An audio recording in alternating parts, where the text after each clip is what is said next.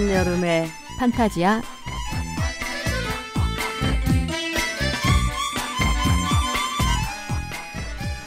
이젠 좀 자연스럽게 할 때도 되지 않았나요? 네, 한여름의 판타지야 부천국제 판타스틱 영화제 팟캐스트고요. 어, 저희가 지난 시간에 정신없이 떠들다가 중요한 걸 까먹었어요. 네, 저희는 지금 SBS 스부스 예, SBS 11층 스튜디오에서 어, 녹음하고 있습니다. 음. 네, SBS가 스튜디오를 내주지 않았다면 음. 저희는 핸드폰으로 녹음을 했어야 합니다. 네. 그래서 어, SBS 덕분에 이렇게 음. 좋은 환경에서 녹음하고 있다는 점을 늦게나마 다시 한번 말씀드리고요. 네. 아직도 삼행시 기억하시나요? 아 그럼요. 스, 스브스, 브, 브라보, 스. 스바라시. 아 아 니다. 예. 기억이 안 난다. 그거였나? 스브스가 아니라 스무 살의 비판이었는데 스무 살의 비판이 스. 제가 이제 영화제 프로그램은 자꾸 까먹고 예, 자꾸 그 SBS에 잘 보여야 한다는 부담감에 네. 스무 살의 비판 브라보 스바라시였는데 네. 네. 어쨌든 그래서 둘 다 말이 되네요. 뭐. 네 스바라시 대신 스미마생 해도 된다. 스매끼리는 안 되고 네, 그래서 지난 시간에 이어서 장건재 감독님 한여름의 판타지아 만든 장건재 감독님 어디 안 가시고 계속 앉아 계시고요. 네, 그래서 그 로테르뎀 영화제 얘기로 시작을 했는데 사실은 이 그 팟캐스트를 듣는 분도 아마 그 영화제를 한 번도 안 가보셨거나 영화제에 전혀 관심 없는 분이 이걸 들을 것 같지는 않거든요.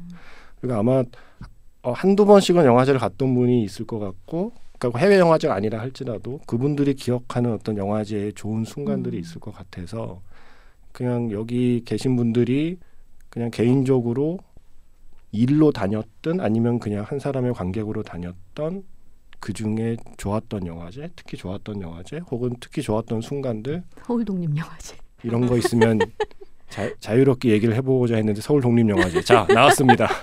자 1번 자 서울 독립 영화제는 어떤 영화제입니까? 아, 서울 독립 영화제는 좋은 영화제죠. 네 설마 그리고 자 그 다음을 하셔야 됩니다. 최근에 좀 그 강남에 압구정으로 옮겼나요? 그래서 어, 다들 모르시는 거예요? 안, 안 다니셨군요. 저 제가 말했잖아요. 저 저 제가 가본 영화제는 부산 부천 그래서 저는 이제 강남은 제가 가장 이렇게 좀 힘들어하는 지역 중에 하나여서 이곳, 아? 이곳이 한국인가 다른 나라인가 너무 멀어가지고 제가 사는 지역과 강남에서 학교를 나와서 네. 익숙한 공간입니다. 네, 최근에 이제 압구정으로 옮기고 나서는 이렇게 많이 가진 않았는데 네. 그래도 뭐 꾸준히 정말 한국 영화, 독립 영화들을 지원하고 또 볼 수 있어서 좋은 영화제입니다. 서울 독립 영화제도 그게 14회인가 그쯤 되지 예, 않았나요? 예, 겨울에 하고 있고요. 네. 거기도 벌써 응. 꽤 40회가 넘었습니다. 거기가 40회요? 40회가 넘었어요. 오, 진짜요? 진짜네. 네네네. 아니, 그 41회네? 40년 전에 누가 하셨습니까? 아. 그것은? 그게 금, 금, 금관 영화상인가? 네. 음. 영진이서 하는 그거를 이- 아. 개명을 하면서 40년 이어받았기 전이라. 하면 70년대부터 시작한 거잖아요, 지금. 네, 그러니까 영화진흥위원회가 공사였던 시절에 음. 어. 공사의 행사로서 와, 시작된 이런 영화제예요. 이런. 의식적인 이제 독립 영화제. 와, 정말 신기하군요. 제가 아까 서울 독립 영화제가 14회인 것 같다고 말씀드렸는데 제가 수, 제가 숫자를 거꾸로 읽었네요. 저는 지금 이제 현재 지- 41회. 현재 계신 그 조용각 집행위원장님이 네. 어, 처음부터 하신 걸로 생각했는데 그 음. 이전부터 어. 개명을 아, 역사가 하고 있거든요. 개명을 하고 처음부터 음. 했는데 이제 그게 민주정부가 들어서면서 아무래도 공무원들이 하는 것보다 영화인들 음. 특히 독립 영화제면 독립 영화인이 하는 것이 맞다 음. 이렇게 돼서 이제 음, 된 거고요. 뭐 다시 군간 영화상으로 돌아갈지도 너무 무서운 시대가 바뀌면 또 네. 아, 계속 잘 유지됐으면 좋겠습니다. 음. 네. 네. 그래서 그 서울 독립영화제는 어떤 게 이렇게 좋으셨나요? 네. 아, 진짜 궁금해서 그래요. 깊이 들어가면 그게 사실 그 수도권이고 서울에서 열리지만 서울 독립영화제 자체를 모르는 분도 사실 꽤 많을 겁니다. 아. 안 가본 분들은 더 많을 거고. 규모로 따지면 독립영화제 중에서는 가장 크고요. 또 네. 항상 연말에 열리고 상반기에 이제 인디 포럼이라는 비경쟁 맞아요, 영화제가. 열려요. 이것도 이제 독립 영화 중심의 영화제인데 상반기에 인디 포럼이라면 이제 하반기에 1년 동안의 독립영화를 결산하는 경쟁 영화제고 서울 독립 영화제는 특이한 게 단편, 장편, 애니메이션, 다큐멘터리, 극영화를 다 포함하여 그 경쟁을 하는 영화제예요. 맞아요, 그러니까 맞아요. 다 음. 뭐라고 해야 진짜 백화점. 예. 정말 역시 감독님이 제일 잘 아신다. 예, 그야말로 쉬운 말로 하면 계급장 떼고 다 붙는 거군요. 네, 그런 거죠. 그래서 네. 어떤 해에는 5분짜리 단편 영화가 대상을 받은 경우도 있고 어떤 해에는 뭐 10년 동안 찍은 다큐멘터리가 대상 받은 적도 있고 음. 그렇죠. 음, 그렇구나. 좋은 영화제네요. 근데 이 독립 영화라는 뭐 그 말은 워낙 뭐 여러 가지 설명이 가능하지만 가령 서울 독립 영화제 이러면 거기 어떤 규정이 있- 그러니까 문헌으로 문헌으로 정해진 어떤 제한 같은 게 있나요? 여기까지는 그래서- 독립 영화. 네, 그래서 항상 그 영화제 포럼 중에서는 뭐 독립 영화를 진단하는 어떤 여러 가지 이제 그 독립 영화를 정의하는 일이라던가 지금은 망한 필름 점령에서도 1년에 한 번씩 꼭 썼던 기사입니다. 네, 그래서 이제 사실 요즘엔 좀 시들해진 어떤 음. 다양성 영화라는 큰 카테고리를 묶여서 좀 시들해진 어떤 논쟁 같은데 뭐 그런 것들이 있죠. 하지만 그 서울 독립 영화제가 프로그래밍 하는 영화들은 기본적으로 이것이 올해의 독립 영화다라는 선언적 음. 의미가 있는 것 같아요. 한 명의 음. 관객으로서 그래서 그 영화제에 가서 어떤 영화들을 볼 때 아 이것이 다양한 스펙트럼 안에서 이것도 그리고 이 영화도 독립 영화일 수 있구나라는 것을 이제 영화제가 그 프로그래밍 통해서 보여주는 게 아닌가 싶어요. 음. 음. 아, 나도 인- 저도 이제 가려고요. 네. 네. 네. 저도 이제 그- 가야 되고 저도 예, 이제 서울 독립 영화제가. 되게 이렇게 매년 가면서 좋았던 부분은 감독님께서도 얘기를 해주셨지만, 그러니까 이렇게 일반적으로 이렇게 영화제들이 이렇게 프리미어나 이런 거에 이렇게 고민하고 약간 어떻게 보면 이렇게 나쁘게 얘기하면 집착하게 되잖아요. 근데 서울 독립 영화제 같은 경우에는 일단 그 해에 우리가 주목해야 할 한국 영화부터 시작해서 뭐 해외 영화도 틀지만 일단은 기본적으로 한국 영화에 대해서 프리미어하고 상관없이 우리가 이 영화에 주목한다. 그리고 이 영화를 주목해야 된다는 영화들을 정말 총망라해서 틀어준다는 데 의미가 있는 것 같아요. 그래서 음. 이제 그런 영화들 아 내가 이번에 이렇게 다이제스트로 프로그래머가 이렇게 다이제스트라는 단어를 좋아하면 안 되지만 네. 어찌됐건 다이제스트로 한번 보고 싶다. 그래서 딱 12월에 요즘도 12월, 12월에 하지요. 11월 말 혹은 예, 12월, 11월 초에 말부터 열리죠. 12월에 이제 가서 보자 했을 때 서울 독립영화제를 찾아가서 보면 되십니다. 예. 음. 그 사실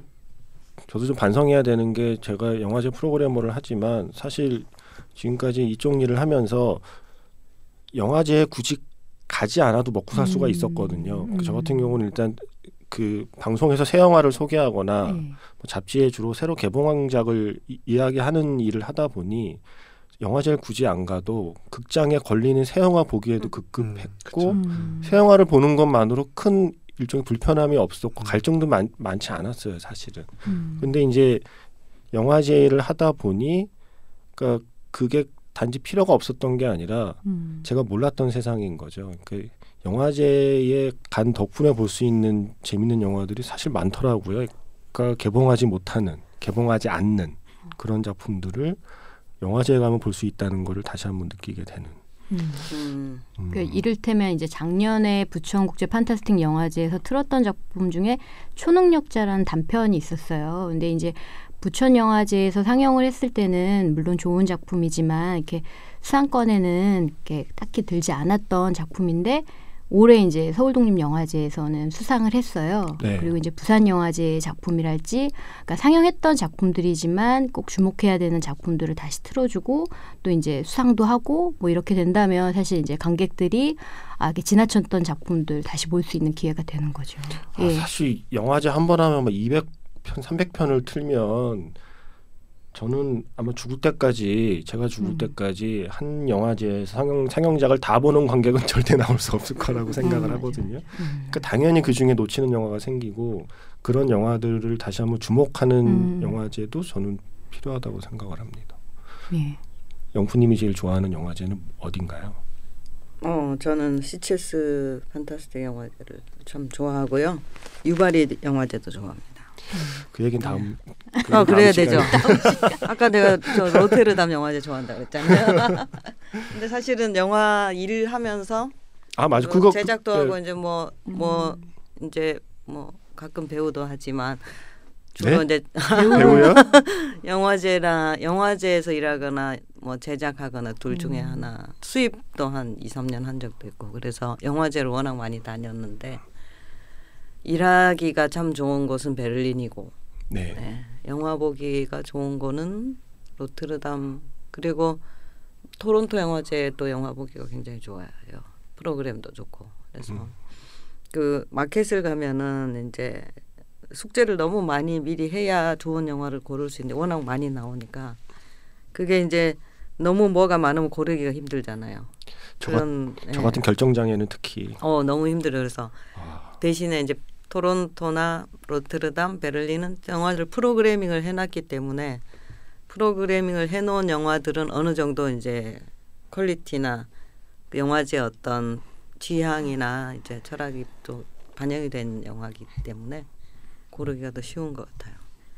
감독님은 뭐 개인적으로 좋아하는 영화제가 뭐 좋아하는 영화제라기보다 저한테 이제 가장 인상적이었던 곳이 이제 처음 간 국제 영화제인 밴쿠버 국제 영화제가 저한테 네. 가장 음. 기억에 남는 영화제예요. 밴쿠버도 경쟁 부문인 거죠. 예, 이제 지금은 이제. 그 섹션이 없어졌는데 Dragons and Tigers라는 이제 용호상 부분이 있었고 그 영화제를 이제 그 프로그래밍을 이제 토니 레인즈시라는 분이 아주 네. 오랫동안 하셨고 그- 그리고 이제 아시아 영화들을 많이 이제 소개하는 곳이었는데 그냥 얘기만 듣다가 책으로만 보다가 토니 레인즈 씨의 그 글로만 읽다가 이제 가서 그 영화제 실체를 확인하고 또 여러 감독들을 만나고 또 거기서 한, 세- 그 생애 한 번밖에 받지 못하는 신인상을 받고 이러면서 이제 음, 저한테는 좀 굉장히 큰 경험 의 음. 영화제였죠. 저는 그 부산 영화제가 생기기 전엔 영화제라는 게 뭔지 잘 몰랐어요. 사실은 제가 그 전까지 아는 영화제는 모스크바 영화제, 아재 아재 봐라. 아재 강수현 씨가 뭐거 아니죠? 상 탔다 이래갖고 막 뭐 뉴스에 막 나오니까 모스크바 영화제 뭔지 모르지만 뭐 영화제가 있는데 그 마치 그 약간 올림픽 같았던 거죠. 음, 그- 그렇죠. 음. 우리나라 선수가 올림픽 금메달 탄 거 같이 뭔지도 모르지만 뭔가 뿌듯한 혼자. 예. 예, 약간 그때만 해도 제가 좀 그 정도의 생각을 하는 아이였기 때문에 뭔지 모르지만 좋다. 예. 음. 뭔지 모르지만 뿌듯하다라는 느낌 정도로 약간 그런 국위를 선양하고 음. 한국 문화의 우수성을 세계에 알리는 어떤 그런 자리가 있나 보다. 이거 음. 그러니까 뭐 스포츠에 올림픽이 있듯이 약간 그러니까 그런 어떤 그 국가 간의 축구의 월드컵처럼 국가 간의 뭔가를 겨루는 그러한 장의 행사가 있나 보다 정도밖에는 사실 몰랐던 거죠. 음. 그리고 그런 영화제는 저 같은 일반 관객이 음. 당연히 갈 일도 없다고 생각하던 수준으로 이제 살다가 영화 기자가 되고 그러다가 이제 깐느니 뭐 이런 데서 오는 수상 소식을 이제 음. 쓰는 정도로 일을 하다가 아까 그 일을 하기도 전에 부산 영화제가 생겼을 때는 음. 처음 이제 관객으로 갔는데 어 그때는 거기서 영화를 봤던 기억은 잘 나지 않고요. 음. 부산 영화제 1회가 했을 때는 그- 그걸 어떤 느낌의 비유를 비유를 해야 되나? 사람들이 다 뭔지 한번 가보자라였거든요. 어. 그러니까 어, 어떤 영화를 보러 가자가 아니라 뭔지 모르지만 한번 가보자라는 분위기로 친구들하고 갔는데 거기서 봤던 영화가 기억나는 게 아니라 오히려 영화 상영 전과 영화 영화 상영 후, 영화 상영 사이 사이 그리고 음. 극장과 극장을 이동하는 사이가 기억에 남지 거기서 본 영화보다는 그게 너무 전 신선하고 신기 음. 신기했던 거죠. 영화라는 걸 이렇게 볼 수도 있구나. 내가 하루에 한 편 그냥 친구들하고 골라서 영화를 보는 게 아니라 하루 맞아. 종일 몇 날 며칠 모든 극장에서 셀 수도 없이 많은 영화가 상영하고 배우랑 감독이 막 그냥 바닥에 앉아서 소주 마시고 있고 그 뭔가 그 정말 비현실적인 공간에 들어와 있는 그러니까 그 느낌이 주는 이상한 중독성이 있더라고요. 음. 그러니까 대부분 그런 거에 중독돼서 영화제를 다니는 게 아닐까 맞아요. 싶은 생각을 합니다. 저도 아까 뭐 일하기 좋은 영화제는 이거 이거다 이렇게 했는데 사실 관객의 관객으로서는 저도 일, 일회 부산 영화제 갔던 기억을 잊을 수가 없고 네. 또 이제 뭐 관객으로 갔을 때 어떤 영화제가 기억에 남는 거 아무래도 거기서만 할 수 있는 특별한 체험 이런 게 굉장히 오랫동안 또 기억에 남고 뭐 다시 한번 거기 가보고 싶다 이런 생각이 들 때인 것 같아요. 뭐 유발이는 다음 시간에 얘기하겠지만 유발이가 너무 특별했고 그리고 부산 영화제 저는 이제 1회 때 영, 영키방 멤버들하고 같이 갔었는데 어 추억의 영퀴방.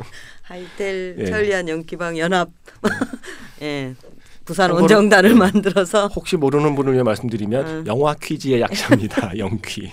예, 그때 이제 PC 통신, 예, 네. 그 인터넷 인터넷이 아니라 삐 지지지지 이런 걸로 당시의 연결하는. 그 예. 하이텔 영키방의 수준은 정말 그 영화 고수들이 다 네, 모여 있는 그때 주 곳이었죠. 주나님도 있었어요. 그쵸. 네. 아, 아주 고수였습니다. 예.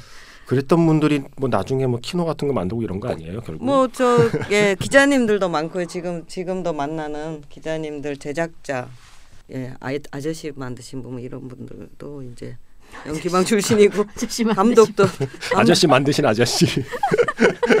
예, 감독 중에도 이제 예, 예감이라는 친구가 이제 감독 데뷔해가지고 아주 성공을 했고 뭐 하여튼 그때 연기방 친구들이 많은데 부산 영화제 갔을 때 그 영화 광들이니까 막 미친 듯이 영화를 보지 않겠어요? 근데 그것뿐만 아니라 이제 세분이 말씀하셨듯이 점심 때 뭘 먹었네, 뭐 어디를 지나가는데 뭐가 있어서 가봤더니 뭐 무슨 홍콩 배우가 와 있었네 이런 거를 이제 저녁이나 밥 먹을 때 모이면 각자 자기가 봤던 거를 막 또 공유를 하는 거예요.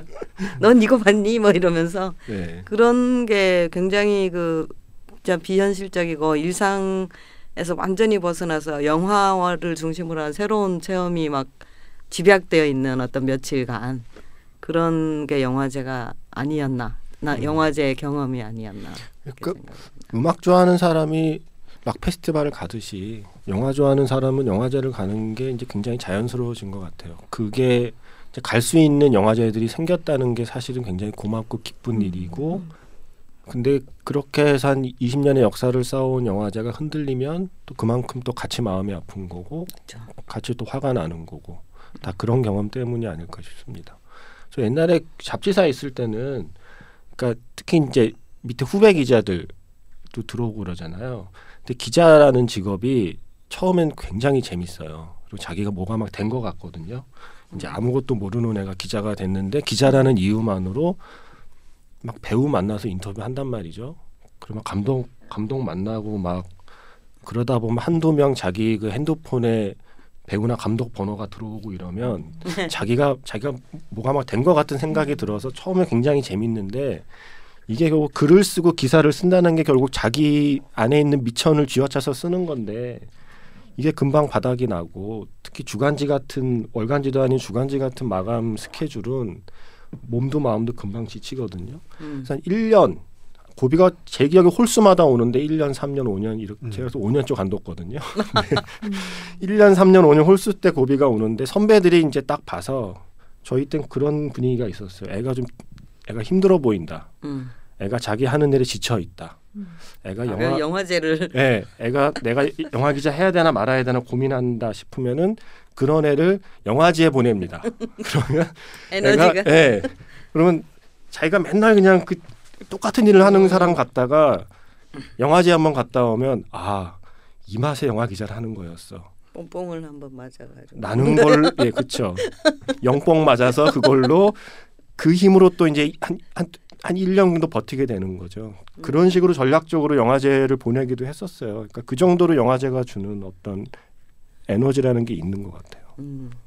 영화제 결국은 이제 그 특별한 체험을 줄 수 있는가와 그 영화들이 어쨌든 고를 수 있게 한꺼번에 모여져 있잖아요. 우리가 평, 보통 영화를 보러 갈 때는 뭐 10개관 중에 7개관 mainstream 영화하고 막 상영관 없는 거 억지로 차 타고 찾아가서 하는데 영화제를 함- 하게 되면 그 공간에서 내가 볼 수 있는 영화들이 저걸 포기하고 이걸 보느냐 막 그런 어떤 치열한 고민을 하게 되는 그런 그 영화 중심의 어떤 그런 그 프로그램과 특별한 체험이 있는 영화제라야 될 것 같다 그런 생각을 하게 되고 그 저는 못 가봤지만 진짜 가보고 싶은 영화제가 이제 우주 산골 영화제랑 아, 예 울주에서 하는 산악 영화제 네, 울주 두, 산악 영화제. 두 아, 군데는 너무 가보고 싶어요. 산 좋아하시죠? 산 좋아합니다. 산악인.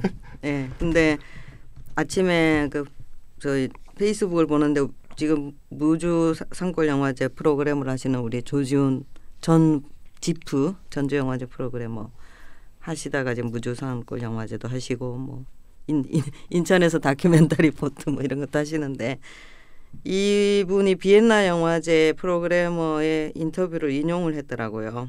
그래서 자기가 이제 뭐 큰 일부터 자잘한 일까지 진짜 다 일일이 손을 대야 되는 이런 과도한 스트레스 속에서도 영화제 일을 하면서 힘을 얻는 이유를 다시 돌아보면서 결국 철학이 아닌가 이런 얘기를 하면서 그 한스 후르흐라는 사람의 그 비엔나 영화제 프로그래머 말을 인용을 했는데 저는 그분 말 중에 되게 저 이렇게 와닿았던 게 영화제가 성장하면 할수록 영화제가 너무 커지지 않도록 주의해야 한다.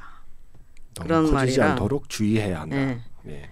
그런 말이랑 영화제는 결국은 관객과의 관계이다. 네. 이런 말을 했는데 사실은 좀 더 확대하자면 영화제가 이제 어떤 철학이 분명히 있을 것이고 결국은 돈과 철학 사이에서 이제 고민을 한다고 했는데 사실 저기에 저 여기에 저희는 돈과 철학과 정치 사이에서 막 고민을 해야 되는 상황인데 관객하고 관계나 관계가 중심이자 그 나머지 어떤 그 영화 감독들, 영화계 그리고 영화에 어떤 돈을 대주고 또 재정적으로 후원해주는 후원인들, 뭐 정부 이런들 여러 관계 속에서 관계가 망가질 때 영화제가 이제 힘들어진다라는 생각이 들게 되더라고요. 그러면서 우리가 이제 일단은 기본적으로는 관객과의 관계를 상, 항상 좀 고민을 해야겠다. 네. 규모가 커지는 영화제가 이제 성공해 보이지만 결국은 또 규모가 커지면서 망가지는 이유는 관객과의 관계를 소홀히 하게 되는 것이 아닐까 결국은 어떤 시혜를 베푼다거나 너무나 엄격한 룰을 정해놓고 마치 거기에 줄 서서 따라야 된다는 식으로 이제 권위적으로 다가 가서는 안 되겠다. 약간 그런 생각도 좀 들었고. 그쵸 이제 이 영화제가 네. 커지면 약간 어쩔 수 없이 관객이 좀 그 소외감을 느끼죠. 그러니까 스타가 많이 오고 게스트가 커지고 이렇게 네, 되면 그래서 너무 구경꾼이 돼버리면. 그쵸. 네. 그래서 제가 이번에 클레르몬 페랑 가서 좋았던 게 네. 여기는 워낙에 뭐 도시도 작고 그리고 제가 클레르몬 페랑에서 본 어떤 제가 얻은 위안이라면 바다나 호수가 없어도 영화제가 잘 될 수 있다. 제가 부천 영화제가 바다와- 야자수가 있지 않습니까? 그건 정말 아 저희 그, 그 부천에 누가 이렇게 예, 가짜로 심어놓은 야자수가 하나 있는데. 네온 사인 야자수. 예. 그래서 그러니까 모든 영화제가 약간 그 일종의 아까 말한 그 비현실적인 분위기를 만드는 데 일조하는 게 뭔가 좀 색다른 풍경을 자아내기 위해서 항구 아니면 호수 뭔가 이런 그 자연 환경 속에서 영화제가 성장하지만 부천은 정말 도심 한복판에서 아무것도 없는 데서 영화제를 하는 데서 오는 그 난점도 있다고 저는 생각하거든요. 근데 클레르몬 페랑이야말로 아무것도 없어요. 게다가 음. 작은 도시고 아 그런데 그 클레르몬 페랑의 영화제가 주는 그 느낌이 되게 되게 좋더라고요. 그러니까 그 공항에서 들어가도 뭐 대단한 현수막이 있는 건 아닌데 어, 도시가 작고 워낙 다른 행사가 없다 보니 띄엄띄엄 간판을 세워놔도 영화제 하는 거는 다 알 수 있게 그 효과가 생기고 문제는 클레르몬 페랑 영화제 자체가 시민들이 만든 거더라고요. 그러니까 음. 그게 그 클레르몬 페랑에 대학교가 있는데 거기가 그 유명한 게 미쉐린 미슐랭. 음, 음. 미슐랭 공장이 있고 그다음에 볼빅 그 프로그래머가 자랑하는 클레르몬 페랑을 대표하는 삼대 상품이 미슐랭, 볼빅 그리고 영화제라고 음. 자기가 자랑스럽게 얘기를 했거든요. 근데 거기에 대학이 있어요. 그러니까 작은 도시지만 대학 도시예요. 그래서 이제 상대적으로 젊은이들이 많은데 예전에 그 단편 영화를 지키자. 음. 영화제 이 영화제 이름 자체가 SOS 단편 영화예요. 그 클레르몬 페랑 영화제가 아니라 정식 명 음. 프랑스어 정식 명칭은 단편 영화를 구하자인가 이게 영화제 명칭이거든요. 그러니까 시작이 대학생들하고 시민들이 그러니까 단편 영화도 좀 그- 극장에서 좀 볼 수 있으면 좋겠다 해서 단편 영화만 모아서 틀면서 시작한 영화제의 전통이 있다 보니까 제가 굉장히 놀란 게 할아버지 할머니 아저씨 아줌마들이 작년 클레르몽 페랑의 가방 작년 클레르몽 페랑의 기념품 가방을 메고 매표소에 와서 표를 사고 카탈로그를 사고 올해의 가방을 사요. 그러고 나서 투덜대요. 작년께도 예쁜데 씨, 이러면서 근데 그게 뭐냐면 매년 영화제가 열리면 거기에 시민들이 와서 자 올해는 어떤 영화가 있나 볼까 하는 느낌으로 와서 이렇게 그 영화를 보는 그 분위기 자체가 어, 저는 그게 굉장히 좀 부러웠어요. 그러니까 야- 영화제가 이렇게 좀 커지면서 계속해서 이렇게 느낌이 약간 왜 가게도 보면 가게도 보면 구멍가게랑 동네 가게랑 마트의 차이는 마트에서 느끼는 어떤 친밀감이나 소속감은 사실 거의 없잖아요. 근데 동네 구멍가게에서 느끼는 친밀감이라는 게 있듯이 약간 영화제가 커지면 약간 어쩔 수 없이 그런 문제가 생기지 않나 싶어요. 그 클레르몽 페랑의 그 작은 규모 영화제에 관객과의 거리도 없어요, 정말. 음. 레드 카펫이 현관문에서만 시작됩니다. 건물 밖에 레드 카펫이 없고 건물 안에 딱 들어오면 건물에 현관에 들어와서 로비를 가로질러 상영관 문이 있는데 현관에서 상영 레드, 레드 매트? 예, 상영관 현관 입구에서 상영관 입구까지만 레드 카펫을 딱 깔아놓고 그냥 거기에 감독 들어가면은 레드 카펫을 관객도 같이 들어가고 그리고 개막식이 정말 학구적이에요. 음. 개막식이 1,300석이 꽉 찼는데 시민들이 표를 다 사서 꽉 채웠는데 쇼가 있는 게 아니라 음. 집행위원장이 나와서 올해 섹션은 이겁니다 설명을 한 시간을 음. 심사위원들을 다 다 부른 다음에 굉장히 전잘 못 알아듣기는 철학적인 얘기를 현재 단편 영화가 처해 있는 위기와 음. 뭐 이런 얘기를 한 시간 동안 하는 사이 사이에 단편 영화 몇 개를 틀고 개막식이 끝나는데도 음. 아무도 자리를 안 뜨고 너무 진지하게 그렇죠. 개막식을 지키는 그런 분위기가 되는데, 너무 너무 좋아요. 어, 그래야 되는데 우리는 너무 대중을 대상화시켜 놓고 막 쇼를 하려 그래요. 음, 그래서 그게 이제 참 문제인 것 같아요. 그 20세기 말에 생긴 음. 여러 한국의 국제 영화제들의 기억이 음. 어 아까 말씀하셨던 것처럼 그 극장 극장 사이의 길들 그다음에 뭐 지금같이 그런 멀티플렉스관이 아닌 단관들의 좀 그런 느낌들이 다 같이 있는 건데 그러니까 지금 영화제들이 또 상영관을 이제 멀티플렉스로 또 네. 옮겨가고 이러면서. 규모도 커지고 뭔가 그 쇼핑몰을 통과해서 영화제의 영화를 네. 봐야 된다라는 게 관객으로서는 좀 이질적인 느낌이 좀 있어요. 이전과는. 진짜 저 센턴 시티로 처음 옮겼을 때 음. 부산 영화제 음. 센턴 시티가 백화점이 양쪽에 있잖아요. 그렇죠. 예, 그게 상영관이 양쪽에 있어요. 그래서 근데 제가 그날 올해 영화제는 술 좀 그만 먹고 영화 좀 봐야지 하고서 하루 종일 영화를 보기로 했는데 이쪽 왼쪽에 아마 신세계, 롯데 이렇게 양쪽이. 예 아마 그랬을 거예요. 왼쪽에서 거기 아마 CGV 같은데 거기서 아침에 한 편을 보고 지하로 내려가서 지하 식당가에서. 백화점 푸드코트에서 밥을 음. 먹고 그 건너편에 아마 롯데시나마였나 할 텐가 거기로 음. 다시 꼭대기로 올라가서 거기서 한 두 편인가를 보고 보고 다시 지하로 내려와서 쇼핑몰에 갇힌 네. 영화제. 푸드코트에서 또 밥을 먹고 다시 CGV로 가서 저녁 영화를 보고 나왔더니 밤이에요. 근데 그러니까 내가 아침에 그 건물 들어가서 밤에 나왔는데 내가 지금 영화제를 온 건지 뭐죠? 서울의 왕십리 엔터식스에 그냥 하루 종일 있다 나온 건지가 구분이 안 되면서 약간 갑자기 우울해지더라고요. 음. 예전에 이렇게 영화제에서만 느낄 수 영화제가 영화제에서만 볼 수 있는 영화도 있지만 영화제에서만 경험할 수 있는 관람 방식도 있다고 음. 생각하는데 아 그게 그 정말 그게 우울한 예, 체험이죠. 그게 사라지니까 예. 어, 갑자기 우울해져서 그 다음 날부터 술만 먹었어요.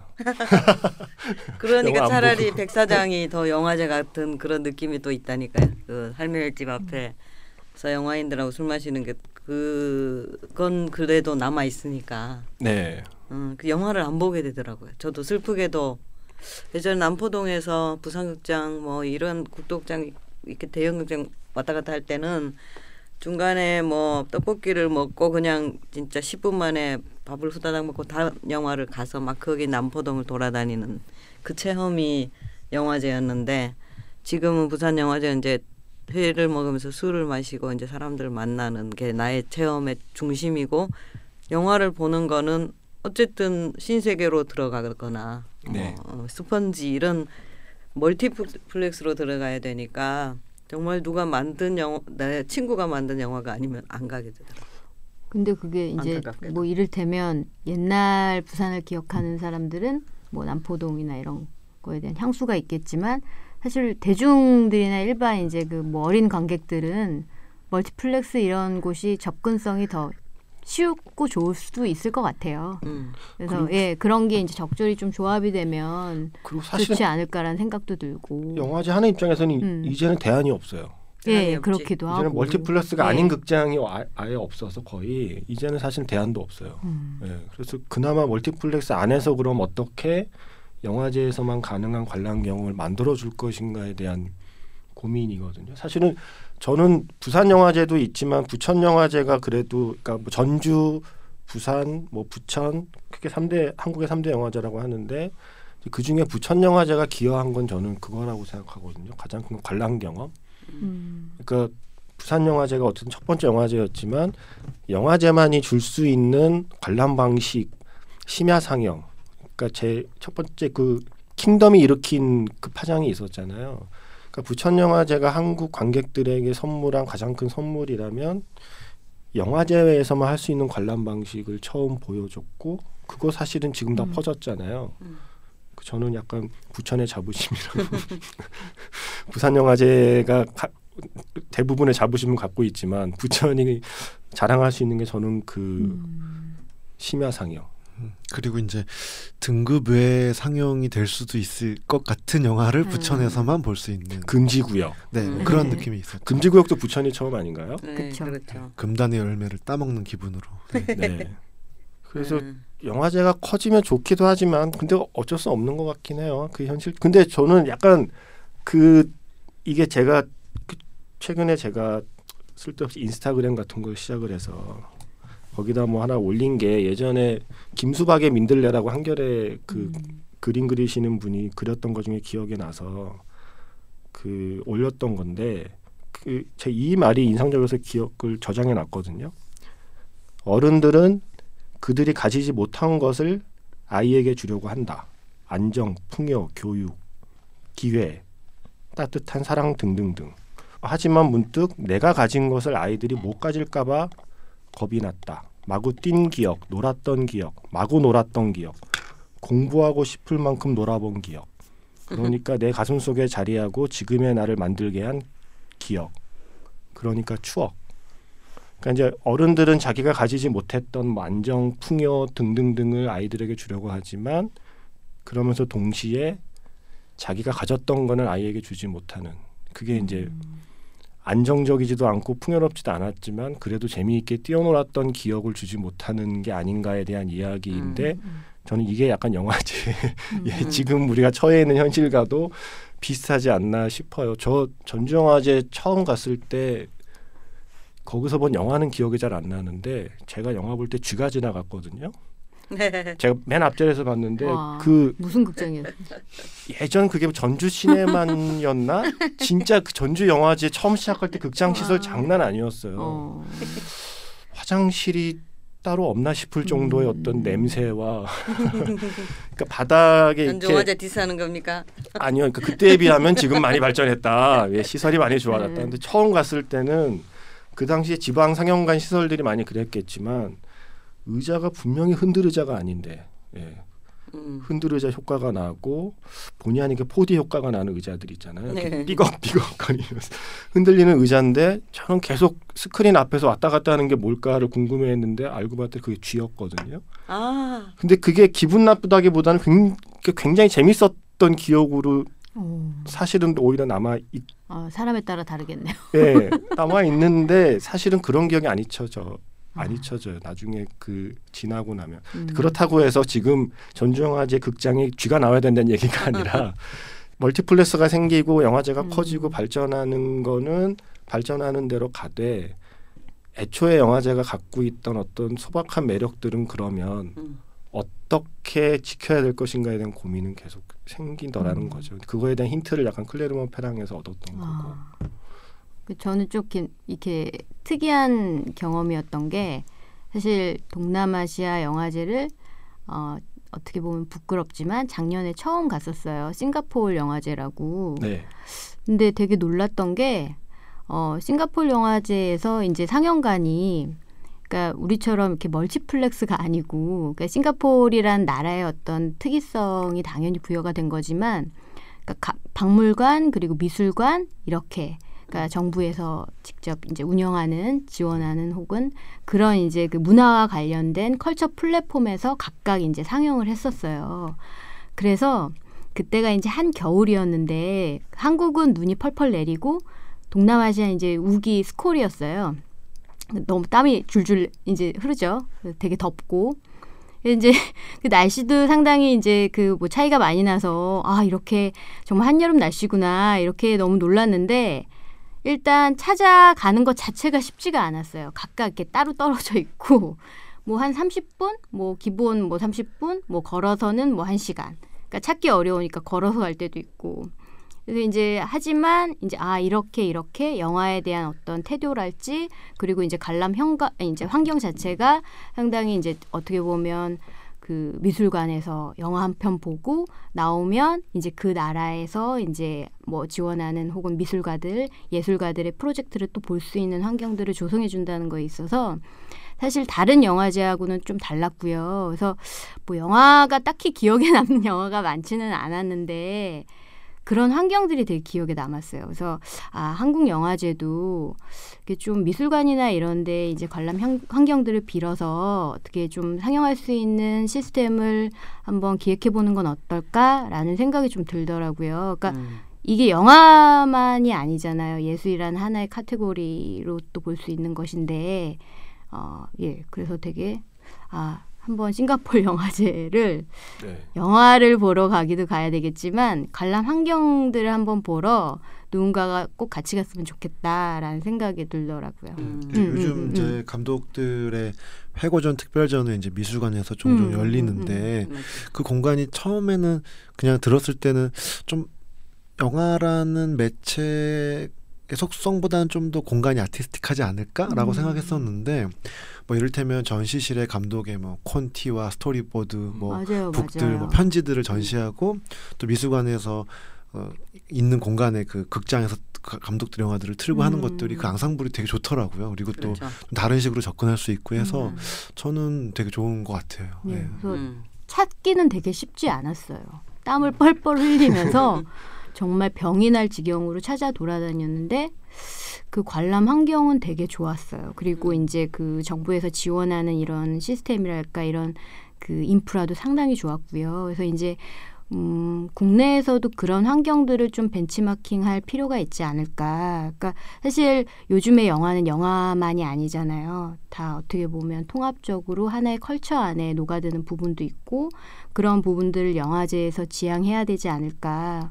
어떤 식으로든 영화제는 또 공공산업의 일환이기 때문에 그런 방법을 한번 지향하는 것도 좋겠다라는 생각이 음. 들더라고요. 예. 제가 올해는 아마 힘들 것 같은데 제가 한번 꼭 해보고 싶은 게 클레르몽페랑 갔다 와서 그때 저희끼리도 얘기했던 거지만 클레르몽페랑이 수영장 상영이 있어요. 음, 실내 있겠다. 수영장에 스크린을 크게 설치해 놓고 풀장 위에 자석을 깔아요. 튜브고. 와, 와. 그러니까 제가 사진을 봤는데, 그러니까 튜브에 팔걸이가 있어요. 그래서 이렇게 팔걸이가 있는 튜브를 쫙 이렇게 풀장 위에 띄워놓고, 그 이제 그 뒤쪽은 약간 스탠드 같은 게 약간 음. 간이 스탠드에는 주로 부모들이 앉아 있고 아이들이 이제 수영복 입고 물놀이 하다가 영화가 시작되면 그 팔걸이 있는 튜브 안에서 딱 들어가서 음. 붕붕 떠다니면 거기서 음. 아이들이 볼 수 있는 애니메이션 같은 어 좋다. 그 이제 단편 영화니까 그게 되잖아요. 그렇죠. 짧은 음. 짧은 애니메이션들 재밌는 것들을 음. 쫙 붙여서 수영장에서 물놀이하면서 영화를 보게 해주는 거죠. 우리도 합시다. 네, 그러니까 그런 영화제들의 뭐 이를테면 로카르노 영화제의 야외 상영, 그렇죠. 뭐 예전에 음. 부산 영화제의 또 뭐 수영만에서의 예, 야외 상영 이런. 어떤 그 특이한 컬러들이 있었잖아요. 뭐 부처님 전 심야 상영 뭐 이런 네. 거라고 보는데 그래서 말씀 들어보니까 뭐 그 부천 영화제가 약간의 뭐 품격을 포기한다면 뭐 이를테면 귀신의 집과 뭐 영화 상영관 뭐 이런 네. 식으로 해서 영화를 보다가 음. 뭐 귀신 문장하는 사람 나온다던가 뭐 이런 느낌도 저는 관객으로 좋지 않을까 제가 생각. 나비양 특집. 네, 뭐 그런 것들. 제가 그럼 품격을 버리고 정말 해보고 싶은 건 부천에 모텔이 많습니다. 아, 네. 네. 어. 그래서 모텔 방에서 19금 영화를 상영하는 온라인 온라인 상영을 제가 네. 그래서 모텔 숙박권과 묶어서 같이 입장권을 파는 네. 거죠. 그래서 커플들은 어, 각자의 숙소에서 온라인으로 금지 구역 영화나 네. 어, 19금 영화들을 온라인으로 이렇게 감상하게 하는 음. 저는 미국에 그런 영화제 있어요. 아, 정말요? 스탠리 호텔이라는 데서 누가 그 무슨 했단 말이야? 큐브릭 큐브릭이 샤이닝을 찍은 그 호텔에서 아, 네. 호러 마, 호러 영화를 하는데 이제 복도에서 진짜 또 좀비들 막 나오고 그 음. 패키지가 네. 전체가 영화 관람과 그 호러 체험과 이런 게 묶여 있는 음. 일종의 그런 건데 이제 선댄스 영화제 프로그램 하는 친구가 그 영화제 프로그래머도 한다고 하더라고요. 네. 그래서 그 얘기를 듣고 정말 기- 셰프님하고 똑같은 어. 오 저것이 호러 호텔에서 하는 호러 영화제라면 우리는 러브 호텔에서 love 영화제를 하자. 그렇죠. 네. 그래서 뭐 이런 생각이. 그 클레르몽 페랑 갔더니 경쟁 부문 중에 온라인 경쟁 부문이 있더라고요. 음. 그래서 그 국제 경쟁, 국내 경쟁이 있고 온라인 경쟁이 있어서 이 여섯 편은 온라인으로 접속해서 보고 음. 관객 투표로 상을 주는 건데, 그러니까 그건 온라인 경쟁은 온라인 상영을 한다는 얘기잖아요. 그러니까 부천시내 모텔에서 음. 온라인 상영으로 괜찮네. 그 패키지 묶으면 잘 팔릴 것 같다는 생각이 음. 저는 배달 업체랑 또 join도 아. 음식도 배달해주고 그냥 그래 나올 필요 없이 영화만 보는 영화를 보다 죽어도 좋다 이런 거. 통합 패키지네요. 예. 부천 영화제 러브 호텔 배달의 민족 국내 치킨 뭐 이렇게 해갖고 저는 이제 부천 아 얘기 들어보니까 또 생각이 나는 게 부천 영화제 하면 이제 그 뭐 이렇게 이미 10년 10년 정도 전이네요. 10년 아 10년 더 됐네요. 한 12년 정도 전인데 소양관이랑 오정 아트홀이라고 네. 네, 이제 소사동이랑 오정동. 네. 오정동인가요? 네 오정 네. 거기에 이제 그 뭐 이렇게 어떻게 보면 구청의 상영관을 빌려가지고 상영을 했었어요. 그때는 그때 이제 김영덕 프로그래머님이 프로그래머님으로 계실 때 저는 이제 자막을 칠 때였는데 그래서 이제 그때 오. 네 근데 이제 그때 되게 이렇게 기억이 이렇게 기억에 남아요. 어떤 부분이 기억에 남냐면 이렇게 극장을 딱 열면 이렇게 극장 냄새랑 그 먼지가 확 피어 올라요. 음. 하도 안 여는 극장이니까 그 극장 문을 열면 먼지가 확 아. 그, 그리고 엄청 추워요. 그리고 이제 한여름인데도 막 에어컨을 안 틀어도 춥, 춥고. 음. 근데 이제 그때 기억에 남는 게, 걔 오정구랑 소사구를 저는 처음 가봤어요, 그때.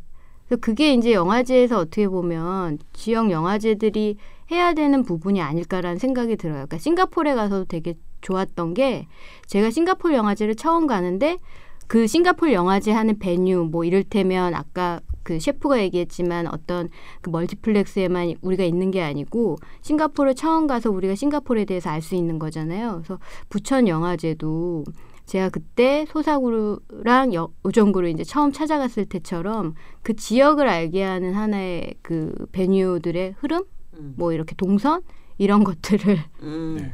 셔틀뿐만이 아니고 우리가 직접 이제 찾아다닐 수 있게 하는 게 그 지역에 대해서 알 수 있고 그게 하나의 컬처 카테고리가 되는 거죠. 이제 그런 흐름들이 돼야 되는데 요즘은 사실 뭐 스크린 X가 나오는 시대니까 그런 좋은 어떤 상영 시스템을 위주로 모든 것들을 하려고 하잖아요. 근데 이제 어떻게 보면 영화제에서 중요한 건 꼭 비단 그것뿐만은 아닐 수도 있다는 거죠. 그러니까 그 지역을 알게 하고 그 컬처의 흐름을 알게 하고 이런 것들을 우리가 같이 이제 혼용해야 어떻게 보면 되지 않을까라는 생각이 드네요. 그래서 옛날에 그 소사구청 정말 문 열면 먼지 확, 막 한기 확막 이런. 소사구청 올해는 안 쓰죠. 올해도 쓰나? 이제 근데 이제 어, 시청에서 검토 중입니다. 음. 시에서는 이제 이렇게 하나 이게 어떻게 보면 지금 상동 중심인데 그런 것들을 탈피해 보라고 이제 계속적으로 어떻게 보면 이제 아 이런 이런 지역별로 좀 한번 영화 관람 환경을 영화제에서도 한번 고려를 해봐라라고 하고 있죠. 네. 있잖아요 소사구청은 볼리우드관으로 꾸며가지고 오. 약간 인도 데코레이션 네 그런 것도 되게 좋았고 예, 좀 특별하게 데코레이션이 가능하잖아요. 제가 계속 주장하잖아요. 금지구역 전용관 만들어서 음. 술 반입 가능하게 하고 finger food 주는데 진짜 finger 모양으로 만들자. 내가 얘기를 하고 있지만 실현 가능성이 없어서. 그러니까 이제 그런 곳에 이제 할 수 있습니다. 할수 시에서. 기본적으로 좀 네. 이제 뭐 이를테면 디지털 데크랄지 이런 것들을 좀 어, 좀 보수를 해주면 좋지 않을까. 옛날 환경은 사실 너무 이제 낙후됐기 때문에 상영을 좀 힘들잖아요, 지금은. 이미 음. 12년 전 얘긴데요, 그게. 그래서 그런 것들을 좀 보완을 해준다면 음, 뭐 관람객들도 그렇고 조금 불편하지만 찾아다니는 영화제가 될 수 있지 않을까라는 생각 드네요. 음. 네. 독일에서는 술을 마시면 음. 영화를 볼 수 있거든요. 오. 너무 좋더라고요.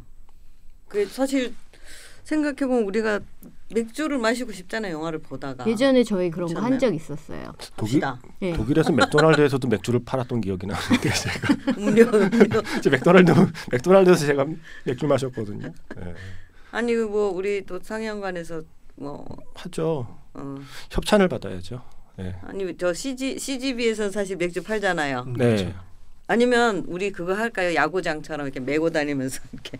아, 되게 좀 그때 했었어요. 저희가 혼나지 않을까? 영화 보는데 앞에서 막 5년 전인가 6년 전에 했었던 적이 있었어요. 이덴폰 스크리닝이라고 네. 먹고 즐기는 영화 뭐 이렇게 해가지고 했는데 반응이 나쁘진 않았어요. 네, 좋은 것 같아요. 아 저는 그, 음. 그 그거 해보고 싶어요. 극장에서 팝콘 이런 거 말고 음. 추억의 간식해서 음. 냄새 나는. 거 이때 냄새 나는 것들 오징어, 문어 이런 거 브루스타로 이- 거기서 굽고 막 이런 거. 이미 스타도 나왔다. 이미 했는데 그 반응이 반응이 안 좋아요? 안 좋다기보다 그렇게 크지 않더라고 생각보다. 그러니까 그게 홍보를 어떻게 하느냐 되게 중요한 것 같아. 요 그렇구나. 드링크는 한번 해봅시다. 네. 맥주 팔고 이러면 재밌을 것 음. 같아요. 응. 맥주는 많이 파니까 우리 음. 소주로 하죠. 막걸리. 소맥. 어 괜찮다 소맥. 큰일 났다 우리 이제. 네 프로그래머님들 이렇게 모이시면 이런 고민들 하시는 거예요. 아, 진지한 고민. 소맥으로 할까 맥주로 할까 뭐 막걸리로 할까 뭐. 가까이서 보는 건 처음이어서 재밌습니다. 근데 사실은 프로그래머는 영화제 상영할 영화를 고르는 게 가장 큰 일인데 그 제가 영화를 이제 계속 계속 보다 보니까 문득 그런 생 아까 말한 그런 생각이 드는 거죠. 그러니까 세상에 좋은 영화는 많고 어떤 방식으로든 영화 이런 우리 영화제가 아니어도 영화는 소개가 될 터인데 그걸 그렇게 믿고 근데 좋은 영화를 소개하는 것만큼이나 그 영화를 굳이 영화제에 와서 봐야 되는 이유를 만들어 줘야 할 거고 영화제에 와서만 느낄 수 있는 재미를 만들어 주는 게 사실은 가장 핵심이 아닐까 싶어서 내가 고른 영화를 어떻게 보여줄까까지도 이제 고민을 하다가 다른 영화제들은 어떻게 하나가 이제 궁금해서 그 얘기를 이제 서로 해볼 겸 이제 팟캐스트도 하게 됐던 거였고 그래서 사실은 어 해외 영화제 단연간 수많은 영화제를 다녀오신 네, 우리 글로벌한 감독님을 모시고 그런 얘기를 하려고 했던 겁니다. 네. 음. 잘 됐나요? 네 재밌었습니다. 아, 그래서 저희가 그 이제 베를린 영화제랑 로테르담 영화제 등등 해서 이제 오늘까지가 일종의 워밍업이었다면 다음 시간에는 구체적으로 그 수많은 영화제들 중에 판타스틱이란 이름을 붙이는 판타스틱 영화제들은 대체 뭐가 다르길래 오, 기대가 되네요. 전 세계에 판타스틱 영화제가 생기고 한국에도 부천이 판타스틱이라는 이름을 음. 달고 있는가 음. 해서 다음 시간에는 판타스틱 영화제에 대한 네. 아까 계속 영쿠님은 판타스틱 영화 얘기를 하고 싶으셨는데 뭔가 재밌는 게 많은가 본데 네, 그게 다음 시간이라서 오늘 말을 못했으니까 네, 다음 시간에는 판타스틱 영화제 얘기를 하도록 하겠습니다. 뭐 감독님 궁금하시면 놀러 오셔도 되고요. 네. 네 음, 영화제로 찾아가겠습니다. 네. 네. 그리고 꼭 작품도 좀 우리가 작품으로도 네. 만날 수 있으면 부천 영화제에서 좋겠습니다. 아직 영화를 상영해 본 적이 없어요. 그래서 그러니까. 한여름의 어, 판타지아 정도만 이럴까요? 되면 정말 저는 네. 바로 경쟁으로 네. 아, 열심히 하겠습니다. 네. 제 취향이니까. 네 고맙습니다. 저 제가 프로. 제가 제가 프로그래머 하는 동안 빨리 만드세요. 네. 또 프로그래머 아. 프로그램 바뀌면 또 달라질 수도 있습니다. 네. 음. 어쨌든 오늘 나와주신 장건영 감독님 고맙습니다. 네. 네. 감사합니다. 저희 한전의 판타지아는 다음 시간에 또 찾아오겠습니다. 안녕 여러분. 안녕히 계세요. 안녕히 계세요.